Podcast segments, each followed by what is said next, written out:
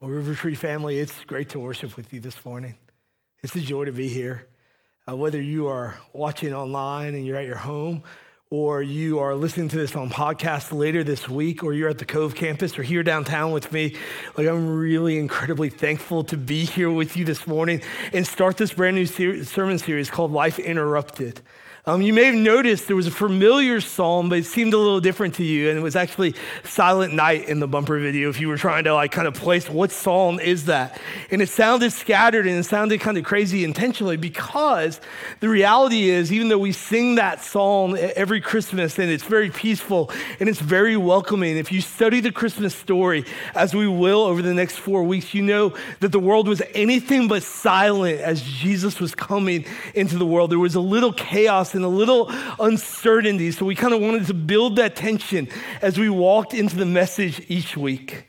And over the next four weeks, um, we're going to be looking at different gospel narratives. And we're going to be looking at these stories, seeing how God absolutely interrupted people in the most ordinary circumstances that they were living their lives out in. And it's interesting because I think we've all experienced interruptions in life before, right? Whether it's a kid kind of coming up to us and, and talking to us while we're trying to have a conversation with another adult, or whether it's just, man, an unexpected phone call, we've all experienced interruptions from time to time in our life. And I'll illustrate it for you this way. I shared this story a few years back, but I couldn't find another story that really illustrated this point. Um, when I was 14 years old, my family bought a new house. We lived in an apartment for a season, and we bought a new house in Southeast Huntsville. It was new to us, at least. And I was so excited to show my friend this house. So we left his house. It was a 15 minute walk to my house. It was back when kids walked and rode their bikes back in those days, right? And, uh, and as we walked to my new house, I noticed that there's cars in the driveway. And I thought, great. My mom's invited people over, and you know, when you have a new house, all that means is there's food and gifts coming, right?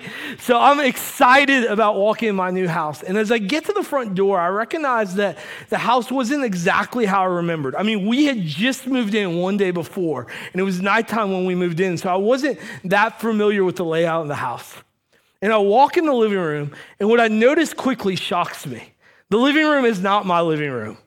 The house is not my house. One of two things has happened. I have walked into the wrong house or I'm in a new alternate universe, okay? And I wasn't sure which one. Uh, obviously, I walked into the wrong house, but I was definitely an interruption to the couple sitting on their couch watching TV. So I walked quickly out of the house, hoping the people would not shoot me as I walked into their house, walked into the front yard. The world was spinning. I was nervous. I was shaking. I had no idea idea where my house had gone. And the man put his hand on my shoulder and said, Son, are you okay? Quickly, I, ex- I expressed to him, No, I'm not. I said, You're not my parents, and this isn't my house, but it was yesterday. And then he asked the question that was really revealing to me. He said, Son, are you on drugs? and, and I was like, I don't think so, but maybe. Like, I don't know what's going on.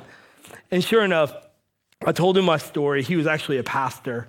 Um, and he said, Son, I believe your house is two houses up the street. And it was. If I had interrupted his life that day, and for a moment my life was interrupted. As ridiculous as that is, I think we're all familiar with normal interruptions from day to day. I mean, maybe it's a kid walking up in the middle of a conversation, and you have to calmly say, Hey, mommy or daddy's talking to this person. Or it's a friend a really good friend who just interrupts you before you get your sentence out, right? Or you're the friend like me who interrupts the other person before they get their sentence out. Gosh, some of you experienced this this morning. It's the alarm going off and it feels too early and you just want to hit snooze one more time. It's traffic. It's school shutting down this year. It's maybe the way you celebrated Thanksgiving. It felt like an interruption. It's an email. It's a notification on our smartphones that all of a sudden dings and there's news that you didn't expect. It's a lost set of keys. And probably the reality is a million other little things. While those may seem silly, I, I also would offer you this that there's other imp- interruptions that are much deeper, right? And sometimes they're really great, sometimes they're not so great, and sometimes it's to be determined. It's the Black Friday deal that you didn't even know was coming, but all of a sudden you saw it and you had to buy it, and all of a sudden that was an interruption to your budget. It's the new house that wasn't exactly the way you thought it would be. It's the announcement of a baby. It's the phone call from the doctor saying your loved one has cancer. It's the death of a loved one. Never happens when you expect it.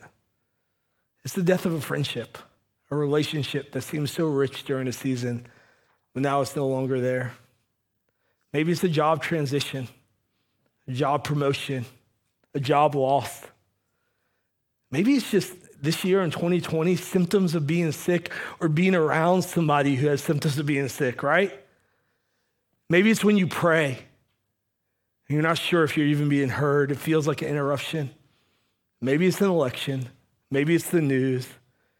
Maybe, just maybe, it's when God redirects your life and you are heading one way and all of a sudden there's a divine interruption and you're heading a new path. Sometimes when night is the darkest, light interrupts us in, light interrupts us in surprising and special ways. And my hope today as we look at Luke chapter 1, starting in verse 5, that as we see this text, and maybe the text over the next couple weeks, we realize this the Christmas story offers us this that no matter what interruptions come our way, you ready for this, friends? There is always good news.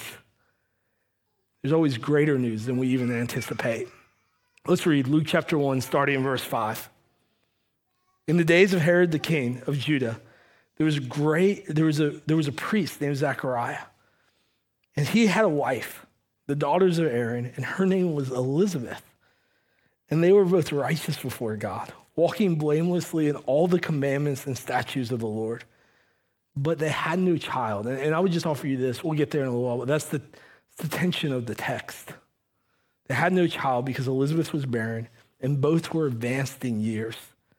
Now, while serving, he was serving on duty as priest before God, when he and his division were on duty, according to the custom of the priesthood, he was chosen by a lot to enter the temple of the Lord and to burn incense. And the whole multitude of people were praying outside at the hour of incense. Now, I'll just offer you this. If you're not familiar with Scripture, uh, we have two kind of separations of Scripture there's the Old Testament and the New Testament. And the last book of the Old Testament is written by a, a prophet named Malachi. And, and when Malachi would speak his last words, the nation of Israel would experience 400 years of silence. 400 years without a prophet, 400 years without a word from God, 400 years without even the angels showing up and declaring the goodness of God. There was nothing for 400 years. And Luke is writing to maybe a group of readers like us, a, a, Gentile group of readers who weren't familiar with the nation of Israel or the people of Jerusalem. They weren't, he wasn't like he was writing to this group of people who wasn't totally familiar with everything going on.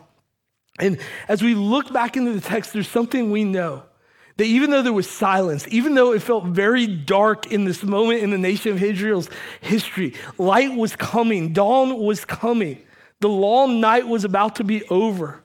There was an interruption about to take place in the world that would not only impact all of the Middle East, all of Palestine, all of the Jewish people, but every person who would be born from that moment on in all of human history.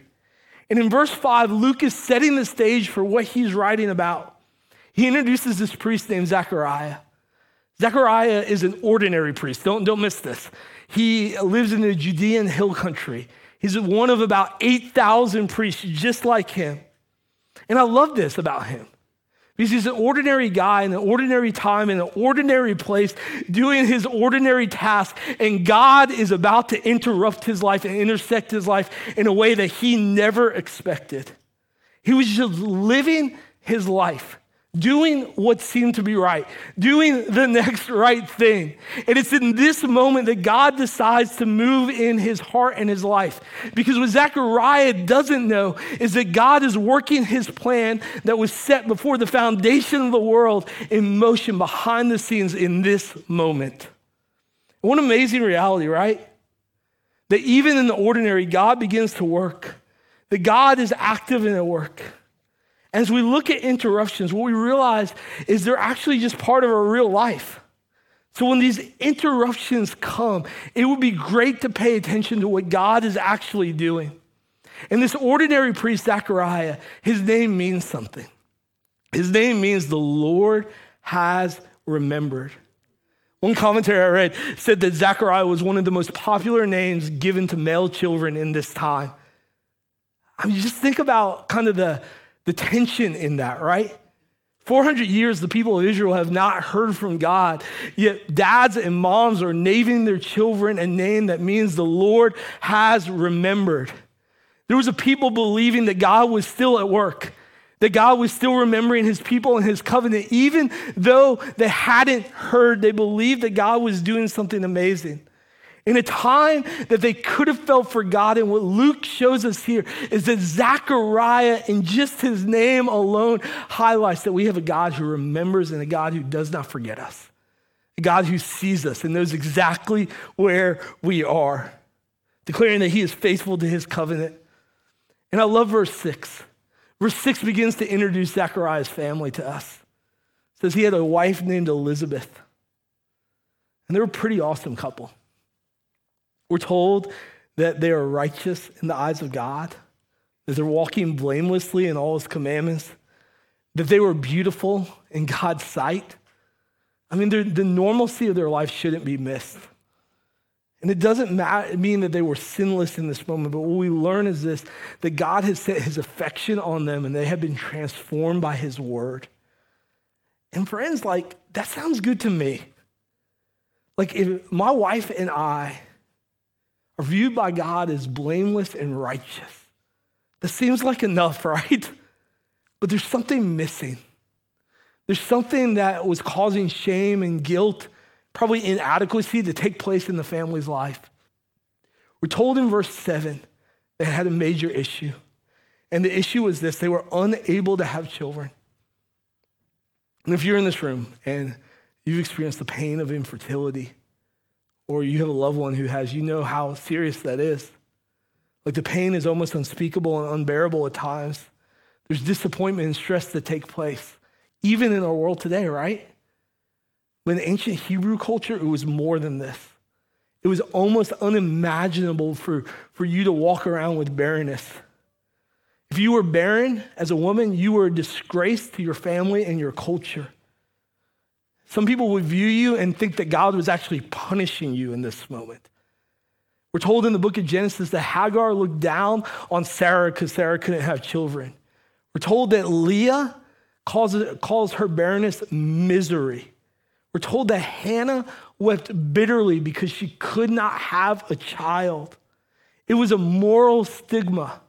And in the Jewish culture, they were thought that this was just the fate of the unrighteous. But what they didn't know in this moment, what Zechariah didn't know, what Elizabeth didn't know, is that even as dark as life was, even as much pain and suffering as they had experienced, even as much hopelessness as they felt, and how they may have even felt that they hadn't even been heard by God, life was changing, and interruption was coming, and God was moving. Dawn was about to break. And I think it's something that you and I have in common with this couple. Often when God moves, it's never quite when we expect it, right? Like it's often when we're just living our ordinary life, going around our ordinary ways, and then all of a sudden God shows up, He interrupts and He intercepts our life, and we are forever changed. When life feels dark, most of us aren't walking around like, hey, dawn's right around the other side of this. But it is. Think about this. Zechariah was serving God as a priest. He was in the court of priests. Outside the court, there were people worshiping God. They hadn't heard from the Lord in 400 years, yet they are still showing up and they are still worshiping. And all of a sudden, lots are drawn. And Zechariah is chosen to go inside the temple. I mean, for a priest, this is it. This is a once in a lifetime opportunity.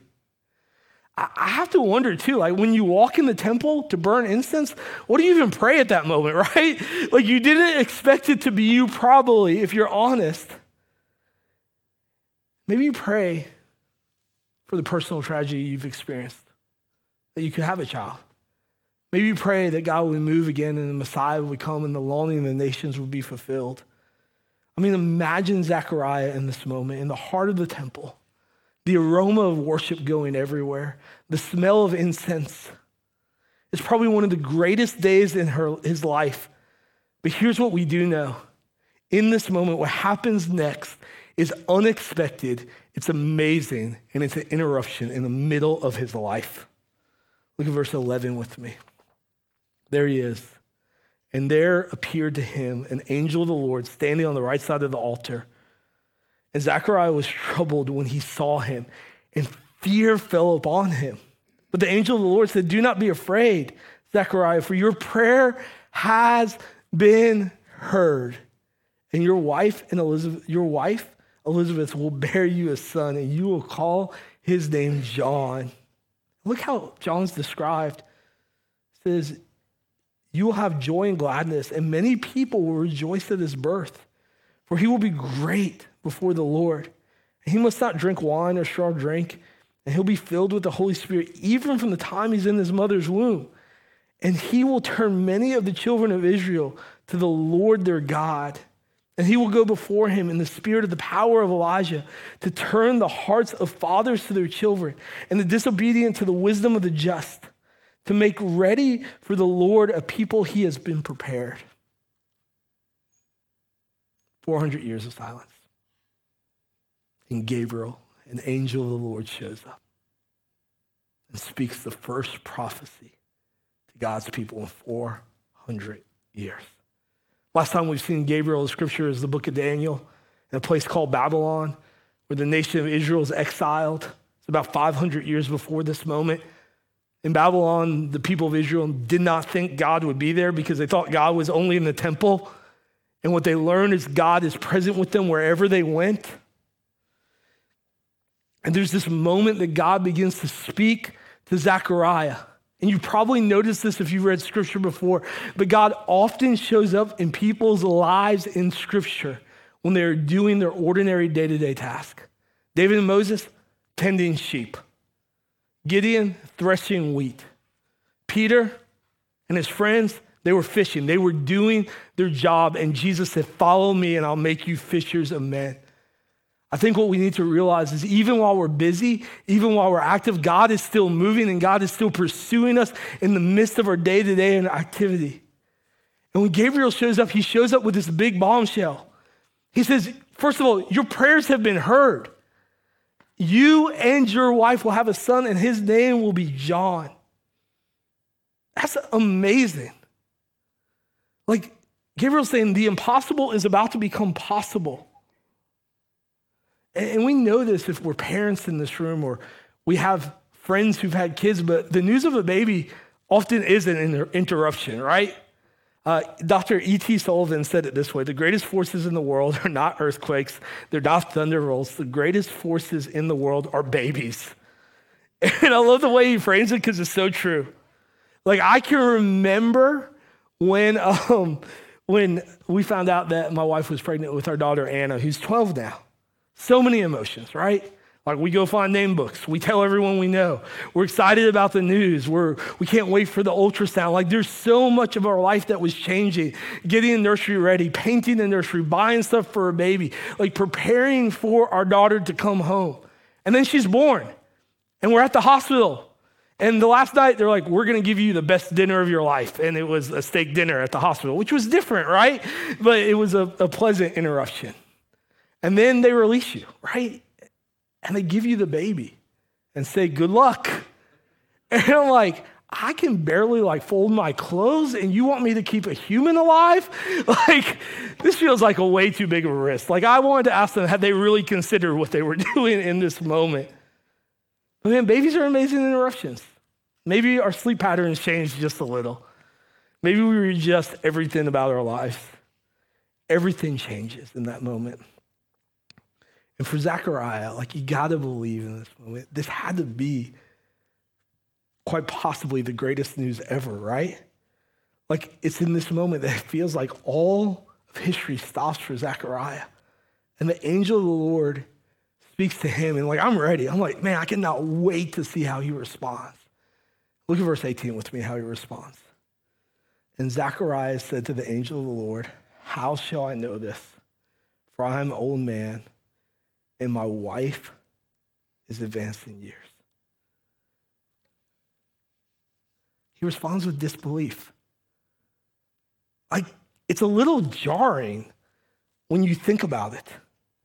If anyone knew the stories of the Old Testament, specifically the book of Genesis, I would think it was a, a, priest who was walking into the temple of the Lord, right? Most likely, dude, this guy could share all the stories of the book of Genesis. He could talk about how God provided a son for Abraham, Leah, Jacob, like all these people. Like he could say God was faithful over all these years. But in this moment, his faith is weak. In this moment, he doubts. And I want you to see something. I don't want to move too fast through this part of the text. Here's a man who has devoted himself completely to God. We are told that he loves God and God loves him and his family is righteous in God's sight. And in his faithfulness, in doing the right thing, in praying that God would speak, all of a sudden, God shows up. And I think our expectation is like, yes, like this is the moment. God is answering his prayer. But instead of rejoicing and running out saying, hey, I'm about to be a father, he doubts.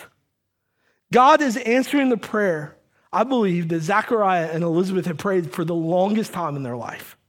Maybe it was a prayer they hadn't prayed recently. But surely, when they were newlyweds, they prayed over and over and over that God would provide a child for them. And God is saying, Yes, like in this moment, I'm speaking to you and I am telling you the pain, the shame you've experienced over not having a child, that is over. It's done with. You're going to have a son, you're going to have an heir. Not only that, like think about how John's described. Many people were rejoiced by this guy's birth. Like he's going to be great in the sight of the Lord. He's going to do great things for God. I think the way John's described, like any of us would take that for any of our kids, right? Like, what a great moment. What an interruption. It feels like in this moment, Zechariah is actually living out his namesake. That God had remembered him and his family, teaching us that God doesn't just care about the world as a whole, God cares about individuals. God cares about you. He cares about what's going on in your life right now. A man who knew all the stories and promises of God, who spent his life devoted to God, who prayed countless prayers for a child, in the moment his prayer is answered, he doubts. And if we are honest, we feel like if anyone would have believed, it would have been him.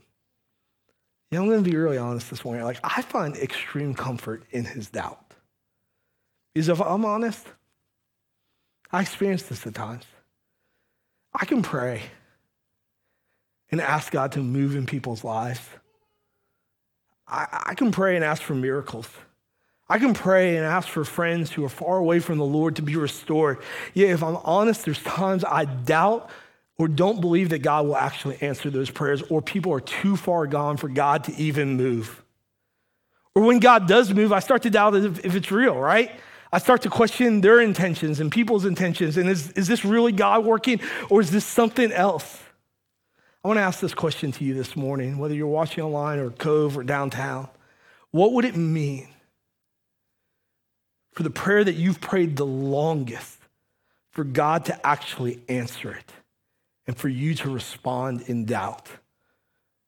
What would it say about you? What would it say about your faith? What would it say about God?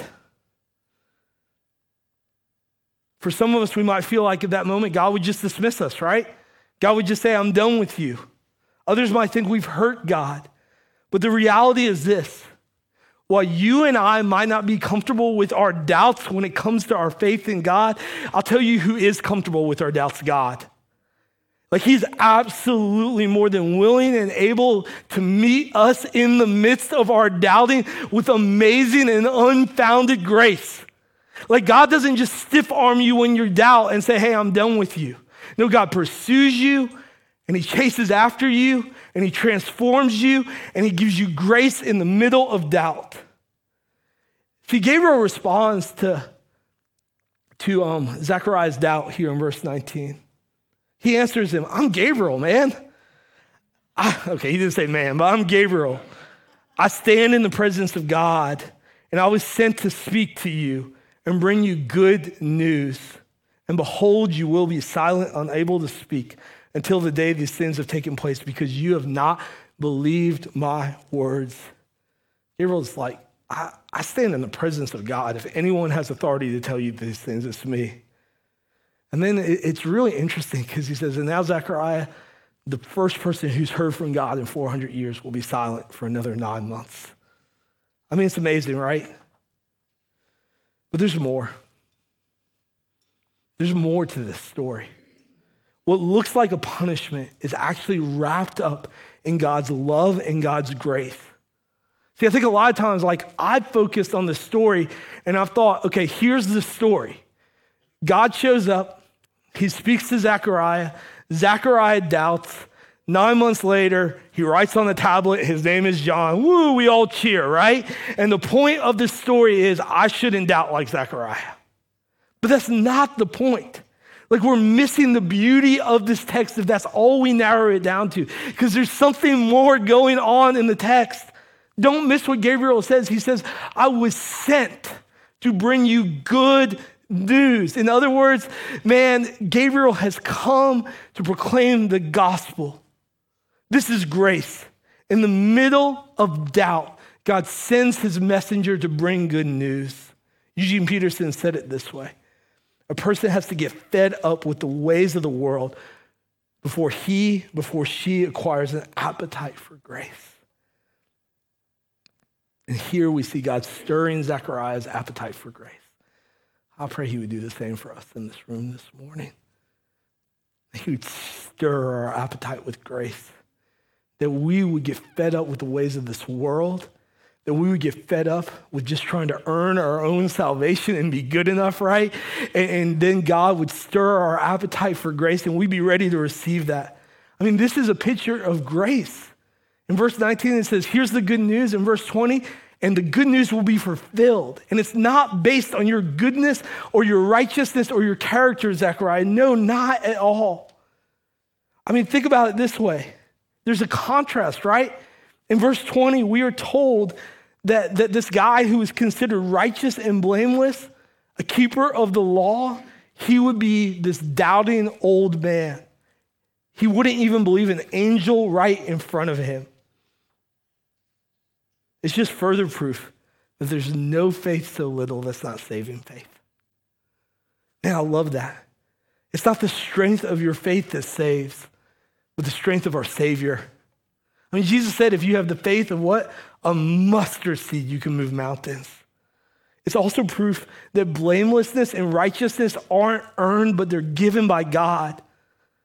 See, I, I would offer you this if Zachariah and Elizabeth got what they deserved, what their circumstances indicated, they just keep going through the motions, right? They would get older without a child and they would die. But instead, God blesses them based on his goodness according to his glory, according to his strength, redeeming their circumstances, and not only redeeming their circumstances, but also, friends, he was redeeming their time. Though they were old in age, God was providing a son for them. The shame, the accusations, the insults were taken away. How? By God's grace. But there's more, right? The good news wasn't just that John would be born. Now, the good news was the gospel. The dawn was coming. The darkness was being pushed back, and light was about to overcome the darkness and defeat the darkness once and for all. The good news that Gabriel brought Zechariah was better than you're going to have a son. The good news was that God's son was coming to save. Because the reality is this that even as gracious as it was for God to give Zechariah and Elizabeth a son, John's life would be anything but normal, right? I mean, yes, he would do great things for God, but he also grow up and live in the wilderness. His meals would be bugs and honey, right?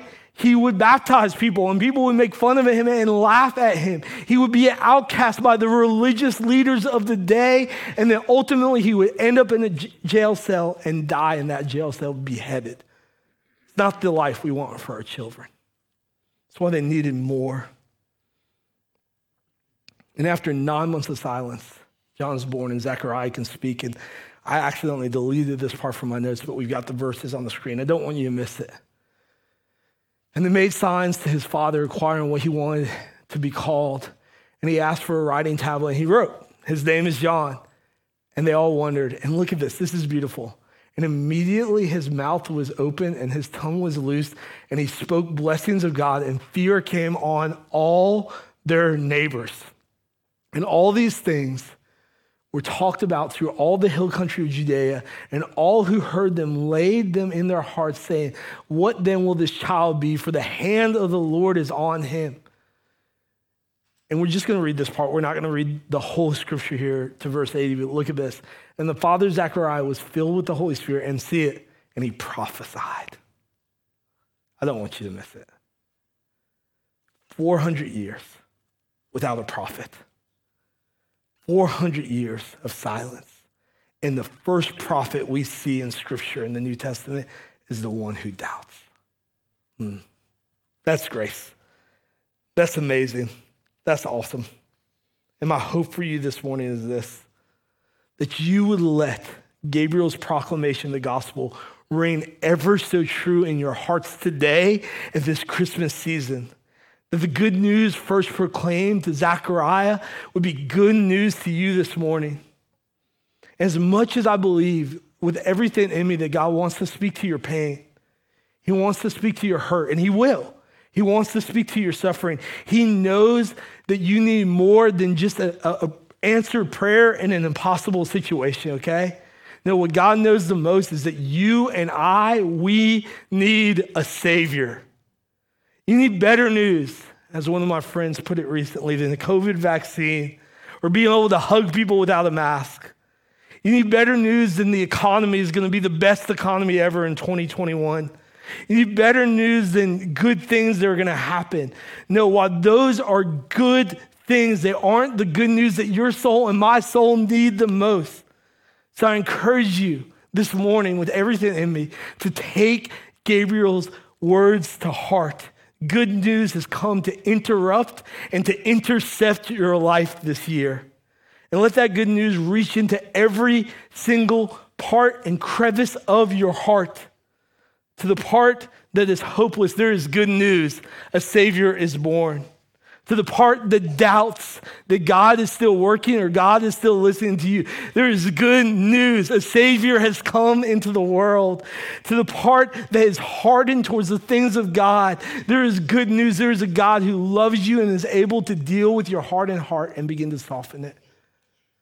To the part that is wavering and uncertain and embarrassed and feels shame and guilt, there is good news.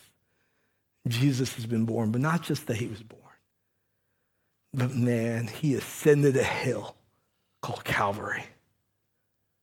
He took our place, sinless, perfect, because of love, died on the cross for us, bearing the full wrath of God in our place being buried in the tomb, there is good news. He is alive. And he is more than able and willing continue to proclaim that good news to your heart today. Dawn is coming. Don't miss it. I want to ask a question before I pray. Where might God be, be interrupting your life today? As we pray, I want you to reflect on that. Where do you need the good news the most in your life right now? Let's pray. Jesus, I love you. Thank you, you're a good father, that you're a good shepherd, that you have come into the world to transform and to change us. And God, I ask the good news would reach into the deepest parts of our heart today. God, the parts that we've kept from you for so long, God, that we would allow you to proclaim good news to us. The Savior is born. And Lord, I thank you, no matter where we are in life today, we can praise you. Whether we are stronger than ever in our faith today, we can praise you. Or God, whether we feel weak, ashamed, doubting, uncomfortable, unworthy. God, you make us worthy. God, you love us and you're comfortable with where we're at and you don't push us away. In fact, God, I believe for the person who feels the furthest away from you right now, you are so close to them. So, Lord, allow them to feel that. And God, help us answer the question today where are you intercepting our life? Where are you interrupting our life? And let us be attentive to that work. And Lord, as we worship now, God, we worship you.